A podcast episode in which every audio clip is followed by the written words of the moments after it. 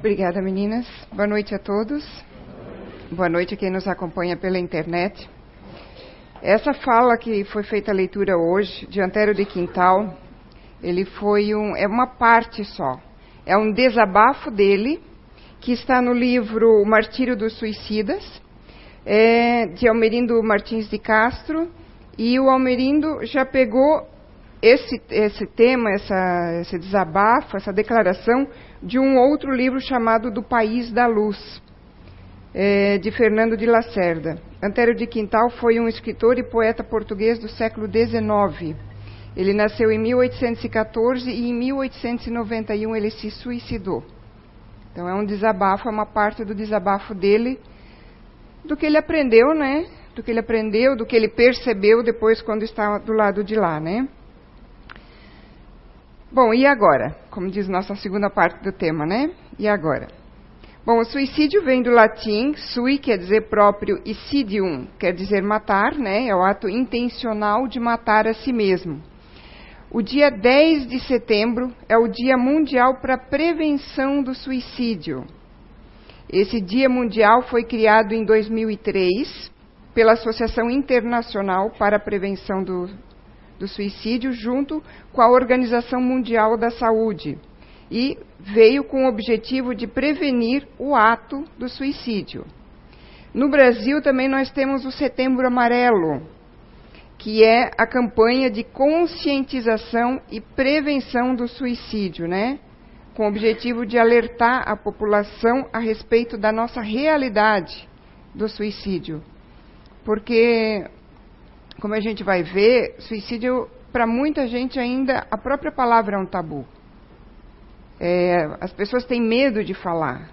Parece que vai atrair, vai acontecer alguma coisa mais errada. Não, mais errada do que já está, não vai. Já está com a pessoa, provavelmente não vai acontecer. Mas a gente precisa alertar, a gente precisa estar consciente para que a gente também possa fazer a nossa parte, né?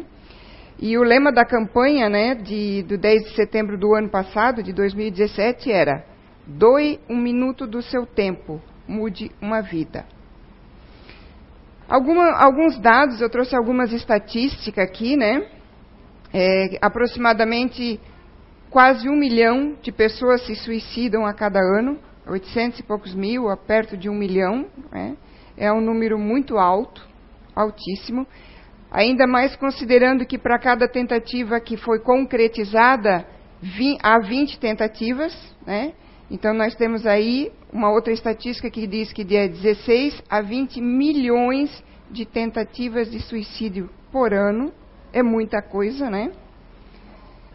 É, a tentativa prévia é um fator de risco, ou seja, se a, vocês conhecem, no caso, alguém que já tentou, melhor ficar de olho, porque uh, o incidente de que a pessoa vá tentar de novo é muito alto, né? O suicídio é a segunda principal causa de morte entre jovens, com idade entre 15 e 29 anos. E é, tem um índice muito alto também entre os idosos, acima de 70 anos. Porque os idosos, muitas vezes, quando chegam nessa idade, eles começam. Claro, existem vários motivos, né? Alguns motivos vão estar encaixados aqui com. Ali, quando eu vou falar um pouquinho sobre fatores de risco. Mas uma das coisas que acontece é que os idosos, eles não se sentem mais aceitos. Eles se sentem como estorvo. E aí eles acham, muitas vezes, que se suicidando, se matando, eles vão deixar de incomodar, vão deixar de ser um estorvo, né? Nos últimos 45 anos houve um aumento de 60%, é muita coisa também, né?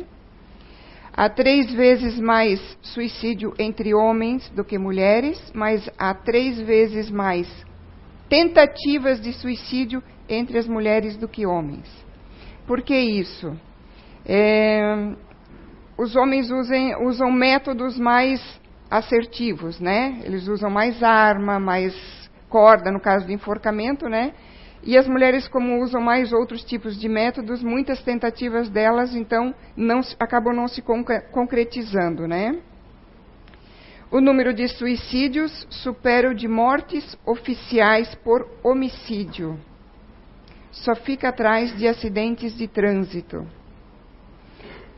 E também, para cada suicídio concretizado, há de cinco a seis pessoas ao redor desta pessoa que acabou concretizando o suicídio, que são de alguma maneira prejudicadas, né? Que vão ter alguma consequência, sejam elas emocionais, sejam elas sociais ou sejam elas econômicas. Né? Mas quais são os fatores de risco, então, né? Como é que a gente pode começar a pensar nisso de uma outra maneira? Como é que nós podemos abrir a nossa mente, né? O comportamento uh, suicida, na, na verdade, é complexo. Não é algo simples, porque não há uma razão, uma razão única. Não há um caminho direcionado. Há sim várias situações envolvidas e para cada um é algo diferente.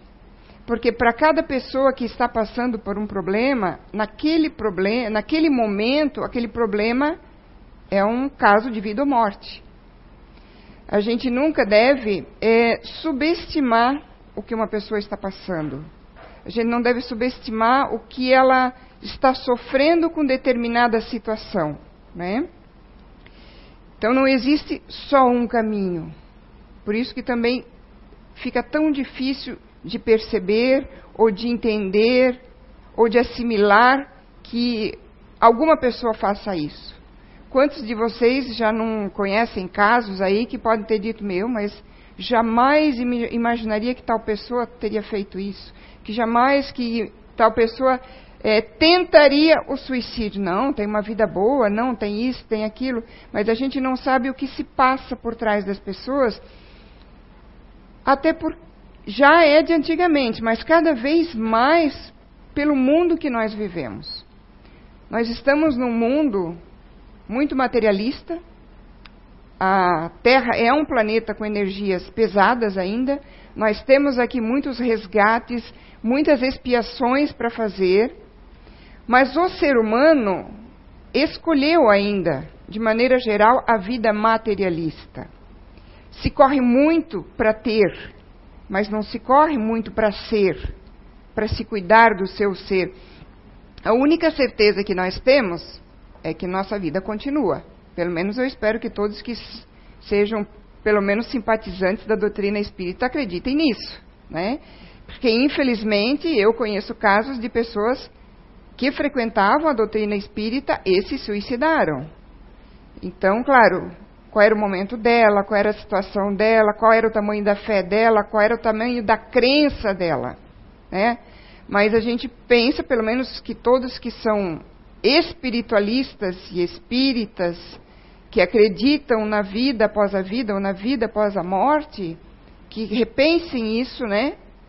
Várias vezes, várias e várias vezes, né? Mas alguns fatores de riscos, né?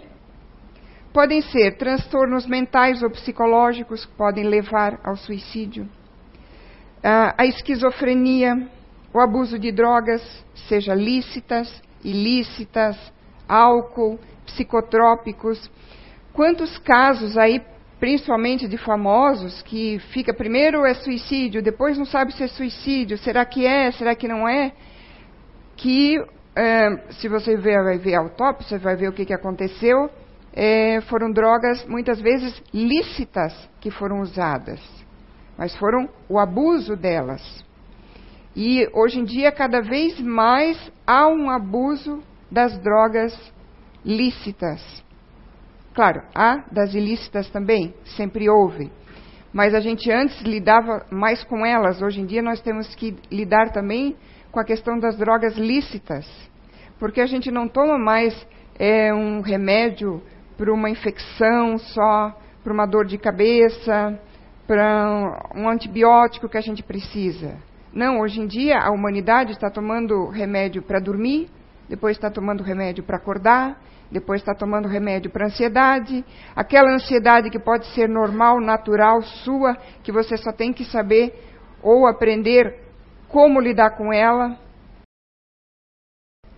a maior parte da, delas, das situações, na verdade, se nós pararmos e pensarmos o que nós queremos, cada um de nós, com a nossa vida, a gente vai encontrar um caminho mais assertivo, mas a gente não, não passa e não pensa nisso.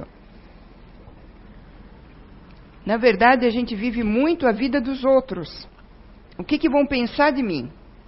Se eu falar isso, o que, que vão pensar? Se eu fizer isso, o que, que vão pensar? Se eu baixar meu nível econômico, o que, que vão dizer? É, nós, provavelmente, considero todos vocês aqui, devem achar um absurdo diversas situações que a gente ouve. É, eu acho que foi ano passado, mais, mais, de um ano, no início do ano passado, que houve aquele caso lá, e acho que foi em São Paulo, que o pai é, não, não chegou a perder o emprego, mas ele ia sair por uma outra situação de uma renda bem menor, que ele jogou os filhos, a esposa, de cima do prédio e depois se jogou. Aí a gente fica pensando, claro, temos, é, o que mais temos que ter é pena de uma pessoa dessa. Mas naquele momento, o que se passava pela sua cabeça? Olha a importância dada para o ter e não para o ser. O que, que os outros vão pensar de mim? É, casos de, claro, mais ainda quando se perde o emprego, é, situações é, de rompimento emocionais, situações emocionais de rompimento de casais. Teve essa outra situação que o pai se jogou com o carro com os dois filhos dentro. Aí a gente pensa, meu, que absurdo. Mas será que como é que essa pessoa estava no momento? Ela teve ajuda, não teve ajuda? Que mundo que nós estamos vivendo, que é o mundo que nós estamos ajudando a construir? Do ter e não do ser, né? É, outras, outros fatores de risco, depressão, que a medicina chama de depressão, né? Que pode ser uma baixa autoestima a um longo prazo. E aí a pessoa não consegue mais sair dela sozinha. Ou uma baixa autoestima, que pode não ser um longo prazo, mas eu estou sempre lá. Qual é a causa dessa baixa autoestima? É trabalhar essas questões, né? Os estresses da vida. Por que, que a gente não consegue mais enfrentar os estresses da vida? O que, que acontece? Será que já é antigo isso? Será que é cada vez mais atual? É, estresse numa situação que nem essa de perda de emprego, situação econômica, baixar um pouco a renda ou diminuir a renda, ter que criar filhos, é, ter que ter um emprego, tem que ter a casa, tem que ter, a gente tem que Sempre tem essa palavra, a gente tem que ter, mas será que a gente precisa ter tantas coisas assim? É, bullying, que antigamente, pelo menos, é, o que, que acontecia? Bullying na escola tinha-se outro nome, mas acontece, né? Já desde os tempos antigos. Só que antes as crianças iam para casa e elas estavam protegidas, pelo menos naquele momento do bullying. Hoje em dia o bullying está no celular, o bullying está no, no, na internet. Então você não tem mais como fugir, você não tem mais como se esconder.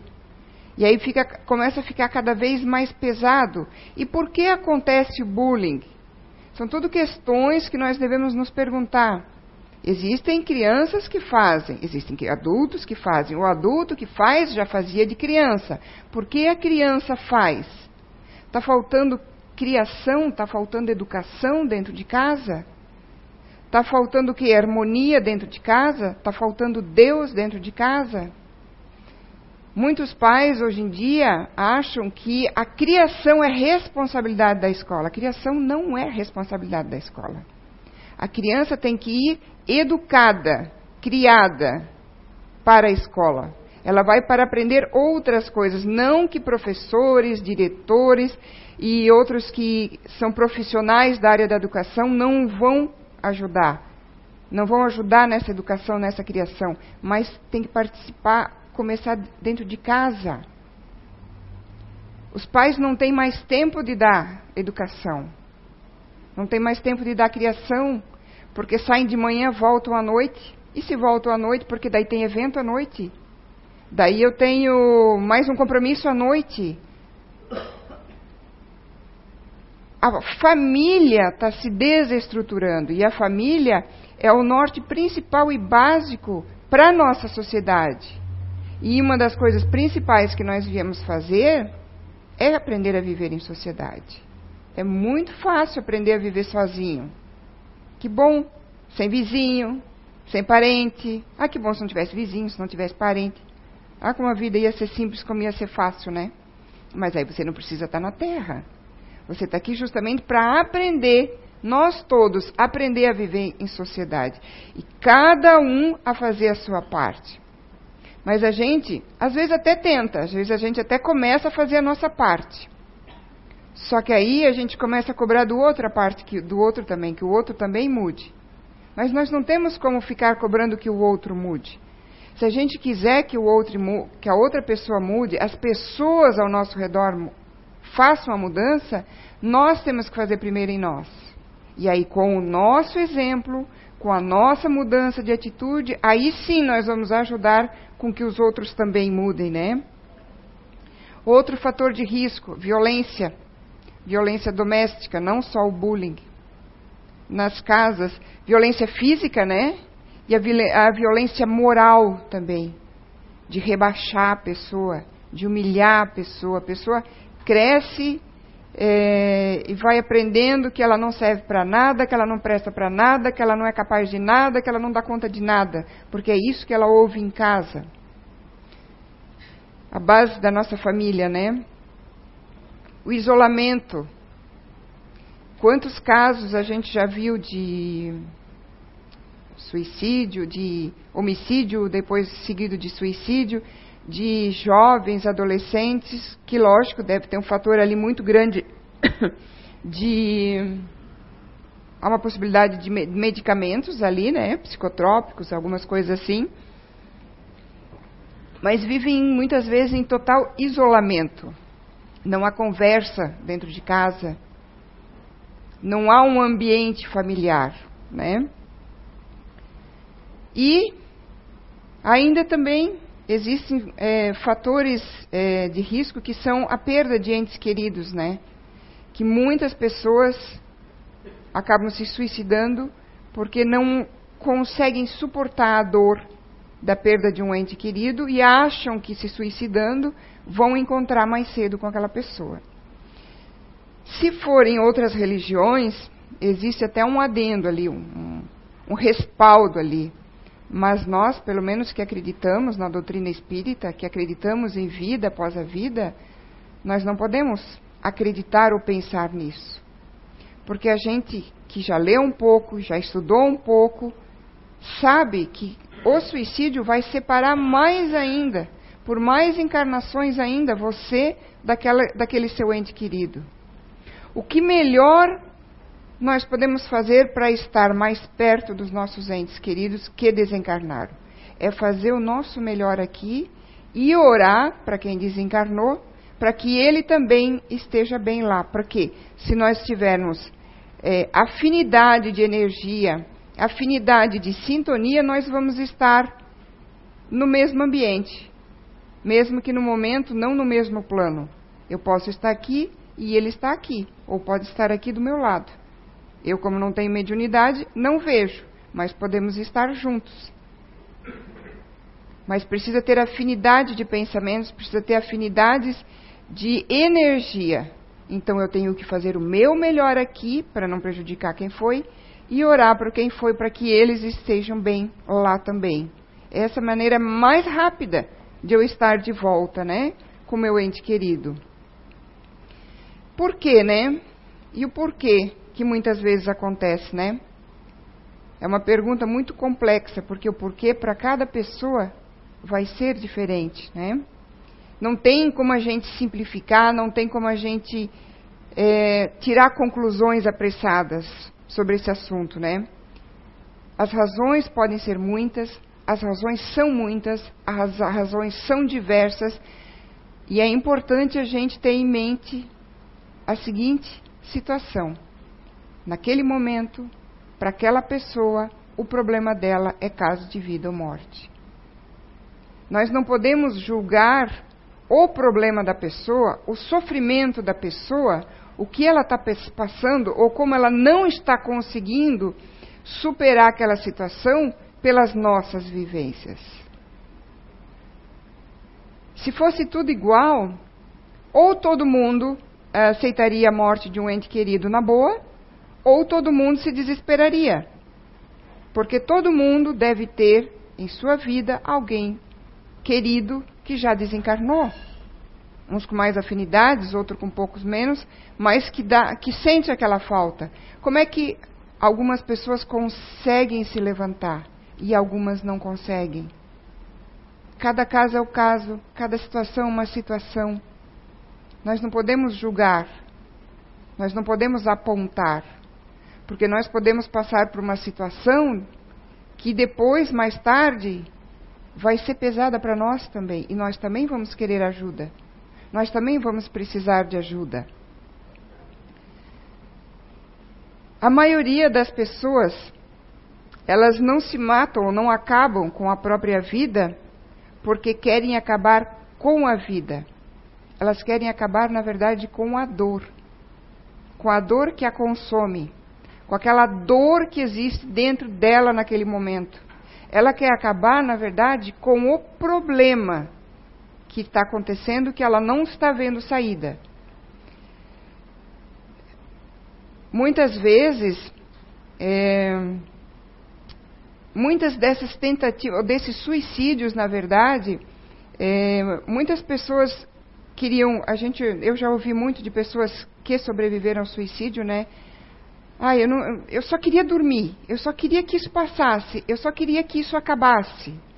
Então, às vezes, o, o que a pessoa faz, que chega a ser entendida como uma tentativa de suicídio, que pode levar realmente, a pessoa pode conseguir é, é, é uma ajuda, é um pedido de socorro.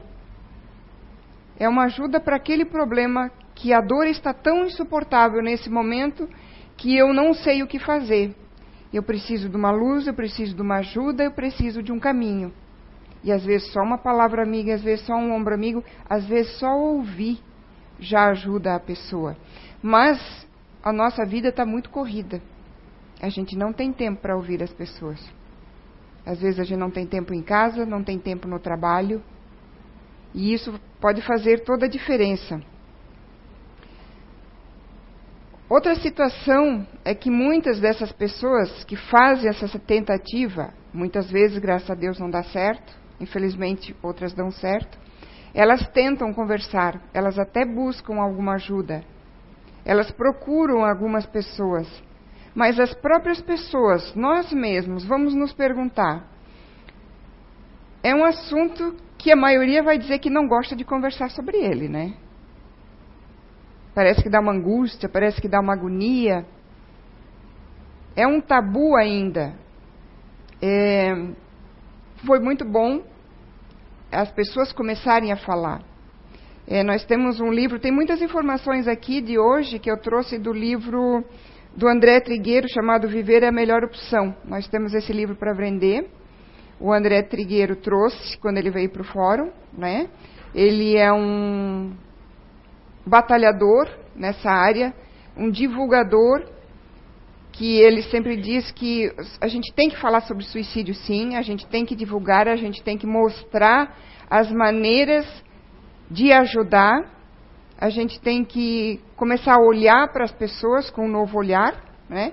que todos somos irmãos, nós somos, uma humanidade só, nós somos uma família só. E de uns anos para cá, então, está se mostrando, está se falando. É, tem livros, é um livro mais, mais antigo, fantástico, é Memórias de um Suicida, da Ivone Pereira uma médium fantástica, que na época que ela recebeu esse a psicografia, né, esse livro, ela não pôde lançar. A própria espiritualidade disse que não a humanidade não estava preparada. É um livro desta grossura. Ele fala, se eu não me engano, eu já li faz alguns anos. Ele fala de cinco ou seis personagens da vida deles antes do suicídio, do pós-suicídio, do que eles fizeram, como foram resgatados, como se sentiram, como pensaram depois disso, como ficou a família deles, né? É, como foi o reencarne de cada um deles? Cada um deles teve um reencarne diferente, né? Claro, teve um suicídio diferente também, né? São é, esses personagens são portugueses, né? São da época de Portugal ali. É, é um livro muito esclarecedor para todos nós, para a gente poder olhar também um, com outro olhar as pessoas à nossa volta, né? É, o próprio livro da codificação, Kardec, O Céu e o Inferno, tem uma parte que são depoimentos e existe uma parte que são espíritos suicidas mesmo, que vêm falar como se sentiram, o que passaram, o que pensam, qual é a, o conselho que dão. Então, todos nós que hoje atentamos o suicídio, ou que pode ser que em algum momento da nossa vida isso passe, nem que seja levemente na nossa mente. Espíritos que estão aqui, com certeza, assistindo, ouvindo hoje e que estão voltando ou começando o seu resgate após um suicídio. É, graças ao Pai Maior, nós sempre podemos resgatar. Nós sempre temos ajuda, mesmo no plano espiritual. É, mesmo os suicidas, suicidas não estão abandonados. Só que sim, se todos nós aqui já estamos aqui na Terra para um resgate, para provas, para expiação, com certeza a nossa carga de resgate vai ser maior ainda é, numa próxima encarnação. Não há nada, o que nós temos que lembrar é que não há nada que seja tão é, que não podemos resolver que mereça o suicídio. Porque a, quando a gente chega do lado de lá, a primeira coisa que a gente não pode fugir é a decepção de que, na verdade, nós estamos mortos. Nós estamos vivos. Aí tudo aquilo que deixamos aqui é, para continuar resolvendo, o resgate que nós tínhamos, nós, nós temos que voltar para fazer ele. Fora isso, nós vamos ter resgate com as pessoas é, que nós deixamos sofrendo aqui. Além disso, com qual é a condição que nós vamos voltar? Há casos, sim, por uma né, decisão da espiritualidade, há poucos casos, mas há casos que você volta fisicamente até inteiro, mas a grande maioria não volta vai voltar com problemas de surdez, de, de ser mudo, de deficiência mental, de deficiência física. Chico Xavier contava sempre uma história de uma mãe que hum, vinha com um bebê, um filho de 4, 5 aninhos no colo, né? E veio procurar o Chico numa dessas desses encontros, né, que ele fazia. Ela disse: "Olha, Chico, ela estava desanimada, né? Estava desesperada. Olha, meu filho já nasceu cego, surdo e mudo, nasceu com problemas é, de um pouco de problemas físicos também, né? E agora a única coisa que ele tinha, que ele andava, ele tinha as perninhas dele e agora ele adquiriu uma doença nas pernas e os médicos querem amputar. Alguns de vocês já ouviram essa história provavelmente. E aí quando o Chico estava ali pensando o que, que ele ia dizer para essa mãe, né? Meu Deus, coitada, que sofrimento, né? Veio um filho cheio de problemas e agora tem mais problemas em cima ainda, né? Para ajudar ali, né? Para trabalhar com essa criança, né? Aí veio o Emmanuel, o mentor de Chico, e diz para ele, olha, diz para ela que esse espírito que ela recebeu, que ela está cuidando, se suicidou nas últimas dez encarnações. E ele mesmo pediu, antes de reencarnar, que nós protetores, que os anjos, guardiões que estavam ajudando ele, fizéssemos de tudo que fosse possível para que ele não se suicidasse nessa encarnação ali, então, nessa nova encarnação. E como ele estava chegando aos cinco aninhos, ele já estava começando com pensamentos suicidas, porque como é, ah, é muito, é muito, são muitos suicídios como ele cometeu, ele não vai voltar aqui com o perispírito ou o mental dele completamente livre dessa ideia. Ele vai ter que trabalhar na encarnação. Quem se, se é, suicidou numa encarnação pode, na encarnação seguinte, mesmo tendo uma vida boa, tranquila, quando chegou aquela idade X que se suicidou, pode vir por alguns motivos, às vezes até bobagens, vir aquela ideia. Mas se você tiver estruturado, se você tiver forte, a ideia vem e vai embora. Se você não tiver, você pode vir a cometer novamente o suicídio. Aquela ideia pode vir na mesma idade que você está agora que você se suicidou numa outra encarnação. Por exemplo, lá foi 20 anos, agora com 20 anos começa a vir aquelas ideiazinhas. Então, ele, nesse caso, com 10 encarnações sucessivas, é, se suicidando, claro que estava na mente espiritual, na mente dele, no perispírito, a ideia ali. E aí, como ele já estava criando uma certa autonomia, vamos dizer assim, ele já estava procurando ou querendo, que na cabecinha dele, querendo um precipício para se jogar. Então, sim, vamos amputar as pernas dele, para o próprio bem dele. Mas a gente não precisa chegar nessa situação. E aí, o que, que a gente faz, né? Ah, três informações aqui também que eu trouxe desse livro do André Trigueiro, que ele colocou lá assim se é mito ou se não é mito, né? Que a gente às vezes tem dúvida, né?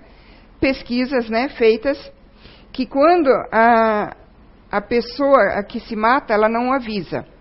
Essa é uma, um mito que a gente tem. Ah, a pessoa ah, se matou, não sabia de nada, ela não avisa. Não, nas pesquisas diz que de cada 10 pessoas que se matam mesmo, ou tentam se matar, oito deixam alguma pista, qualquer tipo de pista. É, sinais de alerta. Então, olha como é importante a gente parar de viver o um mundo material e viver mais o um mundo que é aquilo que nós vamos levar como sairmos daqui, que é o nosso espírito, e as boas ações e as más ações. O que nós fizermos por nós e pelo próximo. A casa, o carro, nós não vamos levar. O trabalho é necessário, sim. Ele engrandece, ele amadurece o ser humano. Mas o trabalho para o necessário. Se você pode ter um pouco mais além do necessário, que bom.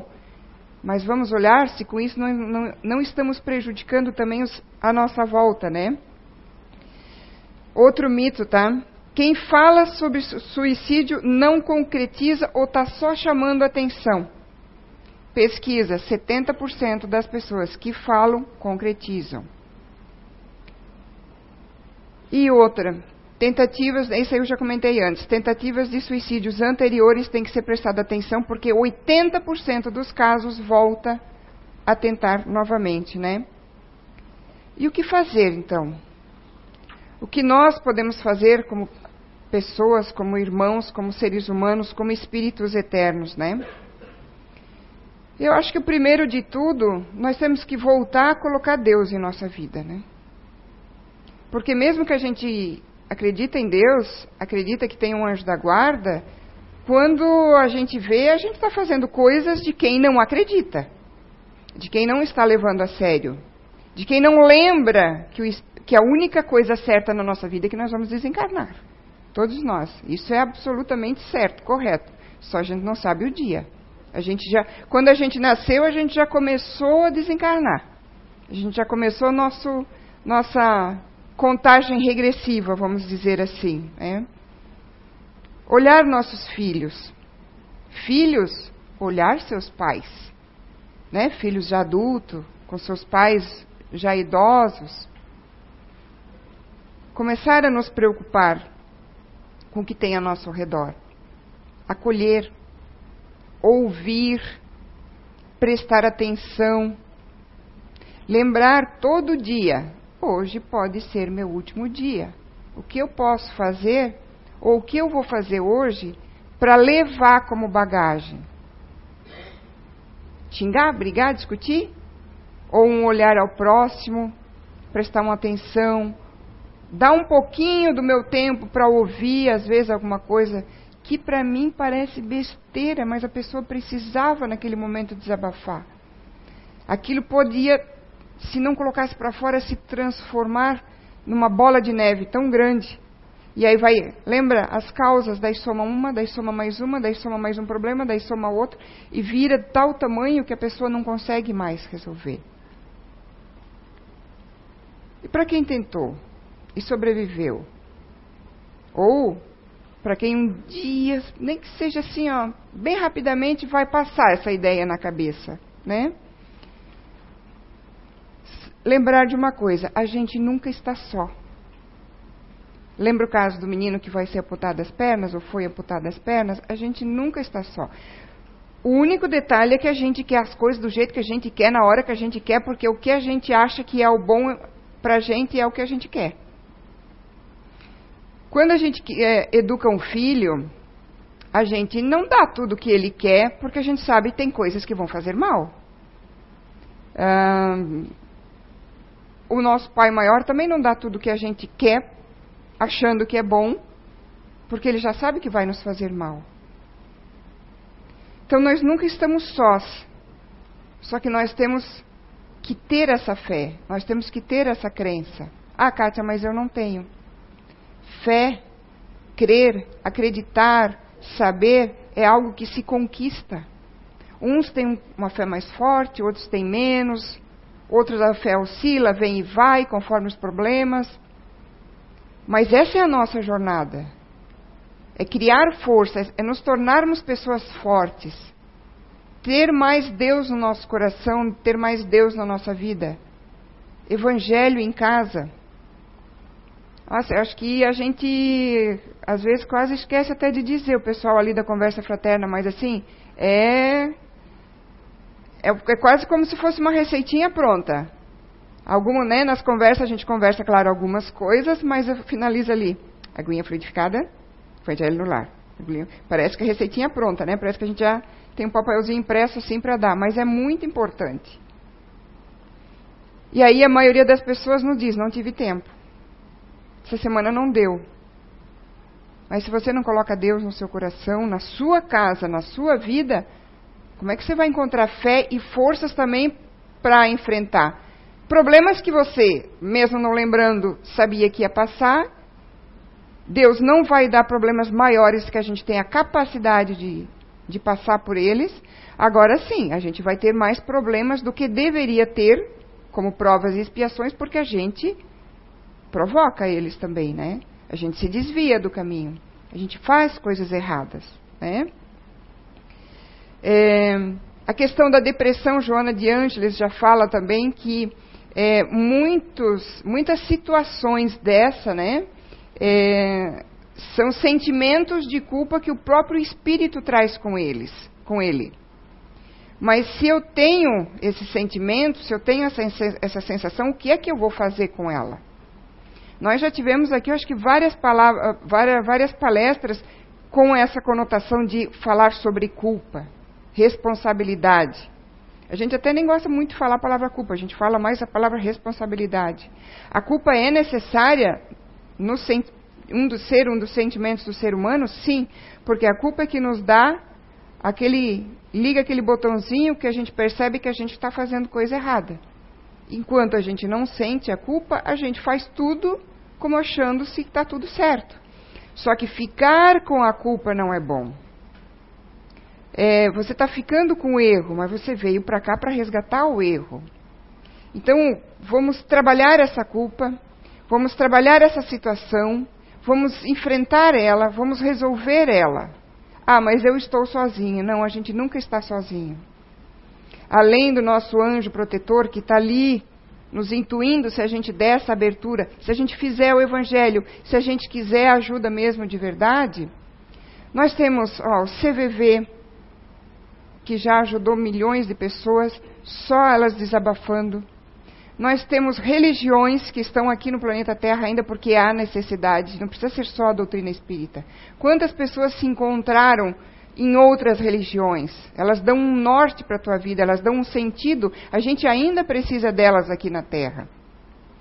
É, qualquer religião, vamos dizer assim, aqui, casa espírita, lá tem pessoas onde você pode conversar, Claro, a gente tenta primeiro dentro de casa, família, parente, amigo, mas vamos colocar para fora.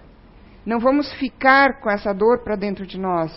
Vamos desabafar, vamos chorar, vamos procurar pessoas que possam nos ouvir, nos, dar, nos ajudar a dar um norte, um caminho, porque naquele momento a gente não está vendo. Mas nós temos que sair de nós mesmos, porque a gente fica dentro dessa vitimização. E aí essa vitimização é boa porque aí é como se eu botasse a culpa do que acontece comigo em, no mundo, nas pessoas, como disse ali a leitura de hoje. Se eu creio em Deus, eu coloco a culpa em Deus. Porque me deu um problema tão grande que eu não consigo resolver. Se eu não creio em Deus, eu posso a culpa na natureza, na vida. As situações podem ser resolvidas tempo mais curto, tempo mais comprido, mas nós precisamos fazer por nós mesmos também. É, existem muitas tentativas até de suicídio que é realmente para chamar atenção é, dentro de famílias, assim, pais e filhos, né? É para chamar atenção e essa própria vitimização é para chamar, olha, olha, eu estou aqui, eu estou com um problema, eu preciso de alguém, eu preciso conversar. Eu preciso que alguém me ouça, eu preciso que alguém me ajude nessa dor que eu estou sentindo. Então vamos nós, que todos devem ter parentes, né? Se não tem mais pais, tem, não tiveram filhos, mas tem parentes ao seu redor, vamos olhar com outros olhos, né? Para quem saiu dessa situação, viva um dia de cada vez, seja forte naquele dia. Faça o seu melhor naquele dia. Resolva o problema que você consegue resolver hoje. Amanhã você vai resolver de novo. Seja mais agradecido, seja mais grato pela vida. Seja mais grato pelo, por ter reencarnado. Olhe a chuva e agradeça, olhe a natureza e agradeça. Olhe o sol e agradeça. Lembre que você acordou de manhã e agradeça. O suicida ele é muito egoísta, infelizmente. Porque naquele momento, sim, ele está com problema, sim, ele precisa de ajuda, sim. A dor dele é insuportável naquele momento, sim.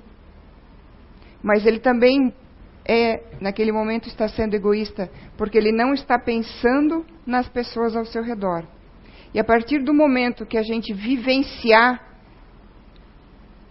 a sociedade, vivenciar as pessoas, olhar todo mundo como se fossem nossos irmãos, a gente vai procurar ajuda, a gente vai se fortalecer, a gente vai ser mais grato pela vida.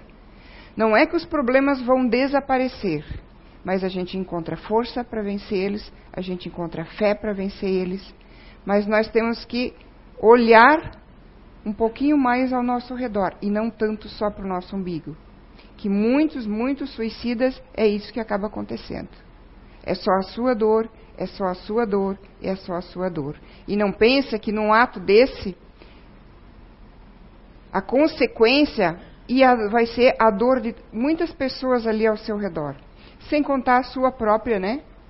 Que vai chegar do lado de lá, vai se decepcionar, vai precisar de um resgate muito maior. Então, eu teria muito mais coisa para falar, mas eu já vi que eu estou passando já um pouco do horário, né? É, Tem uma frase que uma vez, quando eu vi ela, eu anotei, que eu achei ela muito interessante, tá? E se a gente levar isso para a nossa vida de verdade, eu acho que a gente consegue trabalhar nossa fé, trabalhar nosso amor próprio, trabalhar nossa autoestima, é, pedir ajuda, que muitas vezes nós não pedimos por orgulho, e olhar também ao nosso redor, né? Essa frase diz assim, ó, nós não podemos controlar tudo o que nos acontece, mas nós podemos controlar como isso nos afeta. E as escolhas que nós fizemos depois desses acontecimentos. Como nós escolhemos responder à dor que nós estamos passando. Somos nós que escolhemos. Muita coisa vai nos acontecer, muita coisa vai nos afetar. Mas como cada um vai reagir, como cada um vai assimilar, Como cada um vai vencer isso, é de cada um. Mas você não precisa fazer isso sozinho. Deus, na sua bondade, no seu amor grandioso para conosco, deixou várias ajudas, várias portas abertas. E hoje em dia, mais ainda com a quantidade de informações que a gente tem tido, a gente pode buscar essa ajuda. Problemas nós vamos ter. Situações difíceis nós vamos passar. Mas como cada um de nós vai passar por cada uma, é uma escolha nossa. Então, boa noite obrigada a todos.